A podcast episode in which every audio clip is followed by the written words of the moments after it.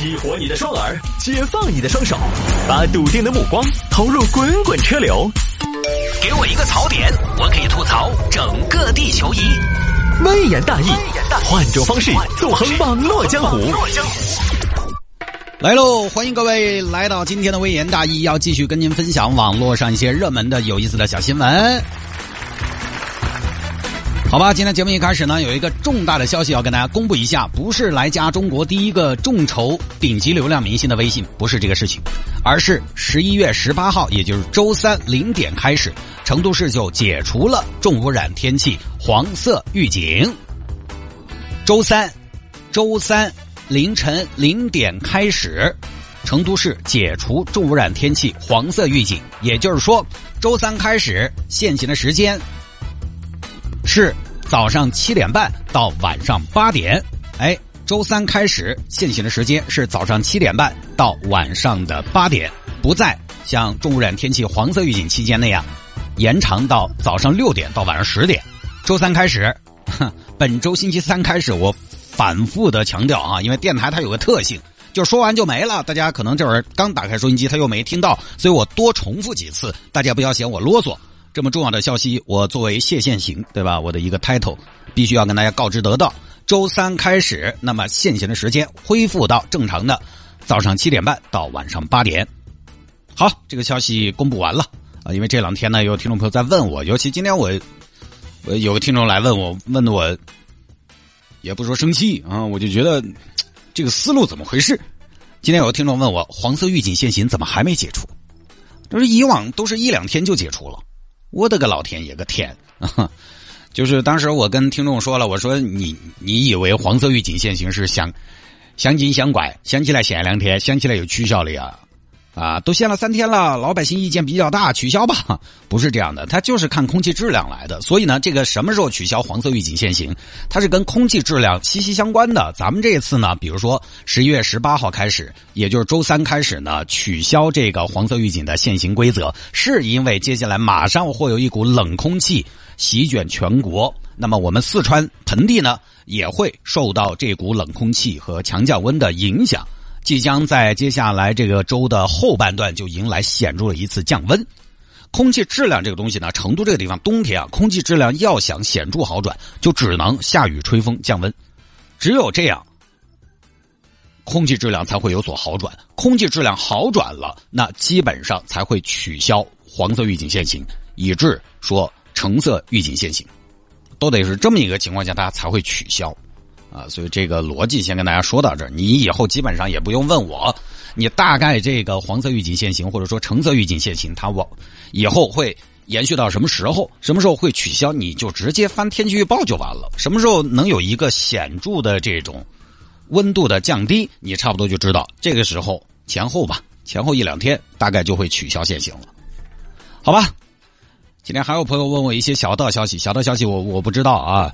小道消息呢，这些东西呢，网上大家有的时候看一下呢，看一下也就过了，你不一定非得照单全收嘛啊。有的时候还是动动脑子啊。然后另外就是呢，其实我们每天准备节目也没有什么特殊的渠道，最多就是有的时候呢，网友贡献一些线索，其实并没有说我比大家知道的更多。很多东西呢，我也是从网上找到的，我并不比大家了解的更多。包括小道消息，小道消息这种东西没有坐实的，我是不可能在节目里边跟大家说的。啊，今天节目一开始呢，就说个重点，就是十一月十八号开始，也就是周三开始，限行的时间是早上七点半到晚上八点了。黄色预警的限行时间延长取消了，好吧？有听众让我摆一下各大视频网站会员涨价的事情，快递柜子收费，视频会员涨价，嗯，就是好像今年工资倒是嗯也变化了啊，确实，但是降了一些，别的都涨价。说多了也是累，嗯，这个就是爱奇艺呢，腾讯最近都说要涨价了。其中呢，爱奇艺是每个月涨到二十五块钱，涨了百分之二十六左右。现在呢，它是十九块八。腾讯具体怎么涨呢？还没说。然后当然有个大背景，就是这些视频网站据说是九年没有上涨自己的会员费了。而且爱奇艺这边说的是呢，我们本来其实这次想涨得更高的。但是呢，考虑到现在的一个市场经济的环境，我们还是在执行的时候，哎，好像还搭了让手，稍微降了点就这么一个事情。我呢就简单从一个消费者的角度来说，我觉得呢，反正这个东西人家商家嘛，平台他要涨那是他的事情。这个东西呢，市场经济时代你要涨，买不买是我的事儿，我要买啊，或者说你涨价了之后，消费者买单，那该你涨。你涨价之后，消费者如果不选你了，那你该调整，该降价。你涨多了，涨到我没有办法接受了，消费者自己其实会投票。现在网友那么厉害，哪还找不到点儿免费资源？所以这个没什么好抱怨的。贵了咱们就看广告嘛，看免费嘛，大不了不提前看结局不就完了吗？而且呢，其实说实话，好剧拍好剧也确实需要钱。我前段时间看了几个国外的剧啊，最近比较火的有一个《女王的棋局》，后羿弃兵啊，在之前看的《曼达洛人》。哎呦，各位，你去看看那个《曼达洛人》啊，迪士尼的，那人家可是电视剧而已。你看看人家的电视剧，每集都是大片的感觉。《曼达洛人》一集的成本传言是一千五百美元，你算算汇率啊，六点五嘛，这将近一亿人民币一集，这拍了十一集了，那就是十一亿，他是拍个剧而已啊。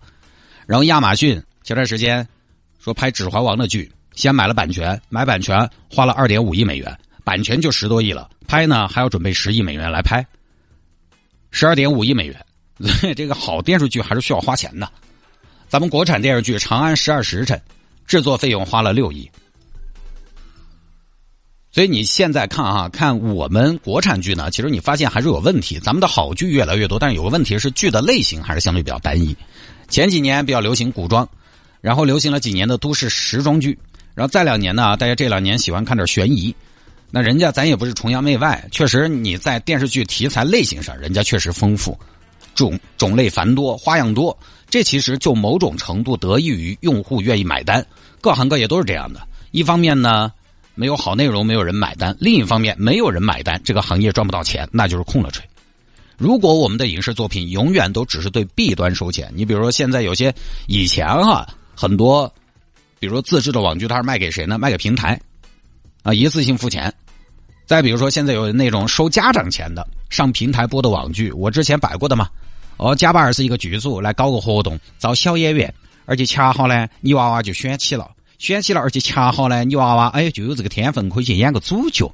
哎，恰好呢又那么巧，演戏要给钱，他也确实拍戏，但是你娃娃拍戏不是给你娃娃钱，是收你娃娃的钱。哎，我拍出来，我放到视频网站上去，你家长看了高兴，我收了钱嘛，我也高兴。就是观众看了吧，就觉得这什么玩意儿啊，就有点尴尬。他无所谓，因为他就是收家长钱的，他对家长负责就好了。他没收你消费者网友，你看了不爽怎么了吗？我又不收你的钱，我又不赚你的钱，我又没收你钱，永远是这样的，收谁的钱谁说了算。主要从哪儿赚钱就对谁负责，谁是金主就对谁负责。所以。有的时候换个角度啊，就是有的时候你要想一想，你花了钱是干嘛？你是有钱花个权利，买个权利，哎，消费者愿意给钱，他才能对消费者负责。所以不多说了。而且视频会员这个东西呢，就这个东西，大家买的时候还是要看准时候嘛。所以说，其实算下来呢，在你每个月的开销当中，也不是一个太大的开支。但是你要勤俭节约的话呢，这个东西你不要去硬买嘛。什么意思？不要硬买。就比如双十一的时候，很多都有活动。那有些运营商，你办个什么业务，他又送你，你可以在这些渠道来购买嘛。会员费也是可以打折的。那个又不是说他定价，那你就一定要按这个定价买。咱们就不多说了啊。